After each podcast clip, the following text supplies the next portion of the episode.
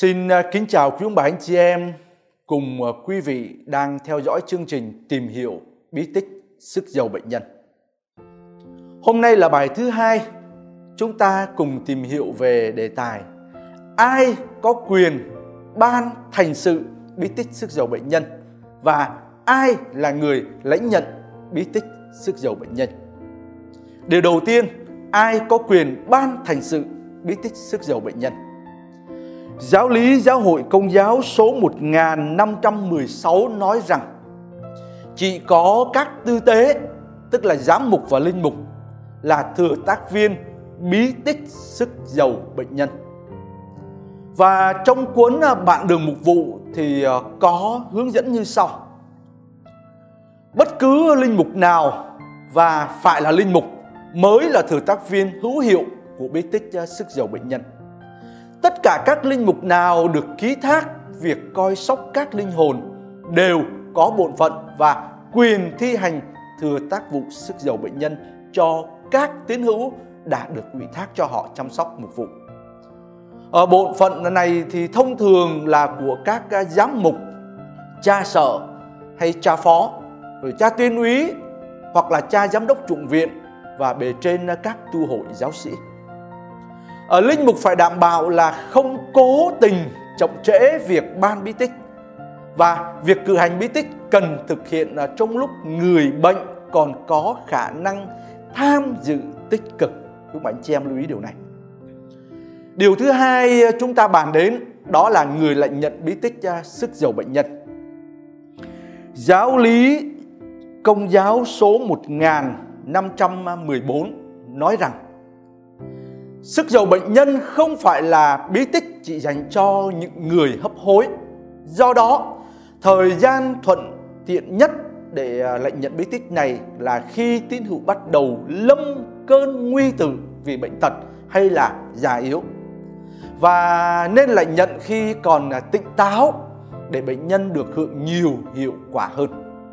Và giáo lý công giáo số 1515 nói rằng nếu bệnh nhân đã lấy bí tích sức giàu bệnh nhân và được hồi phục rồi đó thì à, sau đó trở nên à, tức là bệnh trở nặng hơn thì có thể lại nhận bí tích này thêm lần nữa. Trong à, cùng một cơn bệnh kéo dài, bí tích này có thể được tái ban lại nếu như cơn bệnh trở nên trầm trọng hơn. Trước khi chịu một cuộc giải phẫu quan trọng thì tín hữu nên lại nhận bí tích sức giàu bệnh nhân. Cũng vậy à, người lớn tuổi mà cũng nên lệnh nhận khi sức lực của họ suy yếu dần. Và Đức Thánh Cha Francisco nói rằng, thậm chí ngay cả những người cao niên, mỗi người trên 65 tuổi đó thì có thể lệnh nhận bí tích này. Một điều đặt ra là tư cách thích hợp để lệnh nhận bí tích sức giàu bệnh nhân thì như thế nào?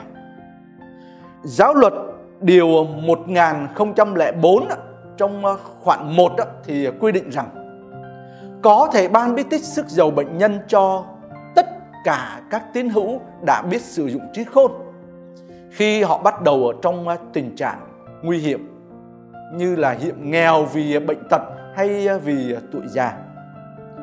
Và giáo luật điều 1006 thì nói rằng phải ban bí tích này cho các bệnh nhân nào đã xin nhận lệnh ít là cách mặc nhiên lúc họ còn tỉnh táo.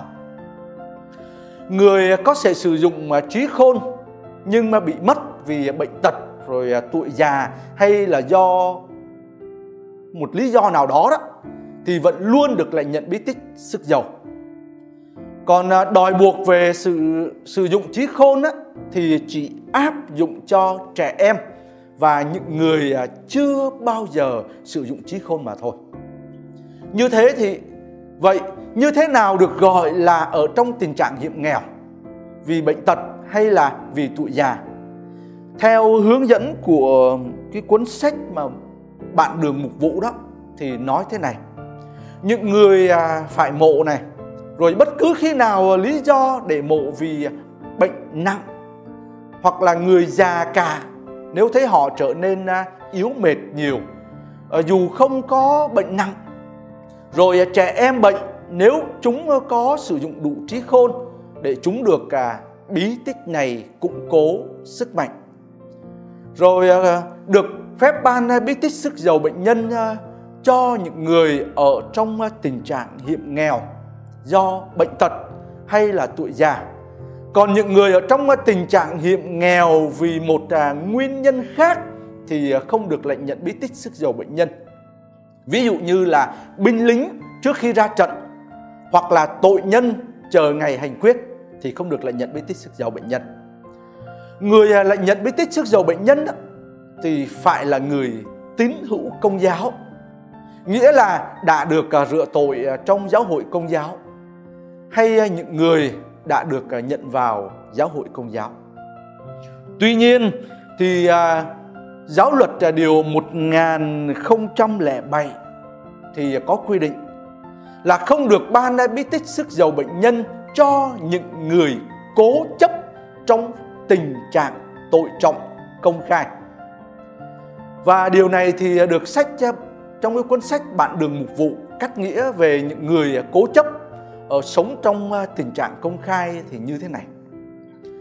Tội trọng công khai là tội đã ra công khai dù chỉ một vài người biết.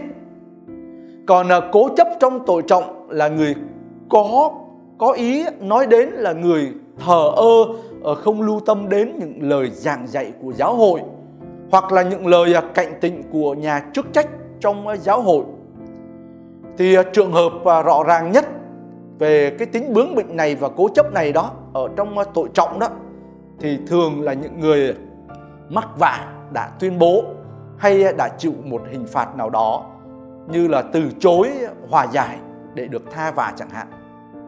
Nếu ờ, những ờ, người đó rơi vào tình trạng hôn mê và không có dấu hiệu thống hối nào, thì không được phép ban bí tích sức giàu bệnh nhân cho họ nếu họ còn ý thức và xin là nhận bí tích, thì à, phải thì phải à, tha vạ cho họ trước khi à, sức dầu rồi khi gặp trường hợp nguy tự đó, thì được phép tha mọi vạ cho họ qua bí tích hòa giải. Và giáo luật điều 1005 thì nói thế này. Phải ban bí tích này trong trường hợp hồ nghi bệnh nhân đã biết sử dụng trí khôn hay chưa? Hoặc là bệnh nhân có hiểm nghèo hay không? Hoặc là bệnh nhân à, đã chết à, hay chưa? Thì trong trường hợp này, phải ban bí tích cho họ. Tuy nhiên à, khi linh mục được mời đến với bệnh nhân, nhưng mà họ đã chết rồi thì phải làm sao? Thì ngài hãy cầu nguyện cho người quá cố ờ, xin thiên chúa tha thứ tội lỗi cho người ấy đoái thương ờ, nhận người ấy vào nước Chúa. Thì ờ, trong trường hợp này thì ờ, linh mục không được ban bí tích sức giàu. Một điểm mà cần lưu ý nữa đó là đợi quá lâu có khi đến giai đoạn cuối của cơn bệnh mới sức giàu cho người bệnh thì thật là một à, sai lầm lớn. Ngay khi người bệnh à, bắt đầu bước vào giai đoạn à, nguy hiểm thì lúc đó là thời điểm thích hợp nhất để à, sức giàu cho họ. Vì thế, nếu người bệnh nặng hơn gia đình, bạn bè và người bệnh đó và những người chăm sóc cho bệnh nhân đó, họ có trách nhiệm báo cho cha sợ biết và dùng những lời lẽ dịu dàng và khôn ngoan để à, khuyên bảo người bệnh đón nhận bí tích này lúc thuận tiện tức là lúc còn à, tỉnh táo đó Tóm lại, à, sức giàu bệnh nhân không phải là bí tích à, chỉ à, dành cho những người hấp hối, tức là những người sắp chết. Ờ, do đó, thời gian à, thích hợp để là nhận bí tích này là khi tín hữu bắt đầu lâm cơn nguy tự vì bệnh tật hay là vì già yếu. Và nên lại nhật khi à, tịnh, còn tỉnh táo để bệnh nhân được hưởng nhiều hiệu quả hơn. Bí tích này thì à, có thể ban lại nếu như à, sau khi lại nhận bí tích, bệnh nhân à, bình phục và rồi à, sau đó lại bệnh trở lại. Hay là nếu trong à, cùng một cơn bệnh kéo dài lâu ngày và tình trạng nguy cập trở nên trầm trọng hơn. Rồi bí tích này có thể được ban cho bệnh nhân trước khi phải giải phẫu một cơn bệnh nguy hiểm. Rồi bí tích này cũng có thể ban cho người già cả khi sức lực đã yếu nhiều dù ờ, không có bệnh nguy cấp. Rồi ờ, bí tích này ờ, cũng có thể ban cho trẻ em đến thời kỳ biết sử dụng trí khôn. Và bí tích này cũng có thể ban cho những bệnh nhân, tuy dù đã bất tỉnh hoặc mất trí miễn là khi họ còn tỉnh táo, với tư cách là những người có đức tin đó họ có thể xin chịu bí tích này vậy phải à, ban bí tích này trong à, trường hợp hồ nghi, bệnh nhân à, đã biết sử dụng trí khôn hay chưa? Rồi bệnh có hiểm nghèo hay không? Hoặc là bệnh nhân đã chết hay chưa? Và điều nữa đó là đối với bệnh nhân đã chết, thì linh mục chị cầu xin thiên chúa tha thứ tội lỗi cho họ. Và trong trường hợp này thì linh mục không ban bí tích sức giàu bệnh nhân cho họ xin à, cảm ơn à, quý bạn chị em cùng quý vị đã quan tâm à, theo dõi. Hẹn gặp lại quý bạn chị em và quý vị.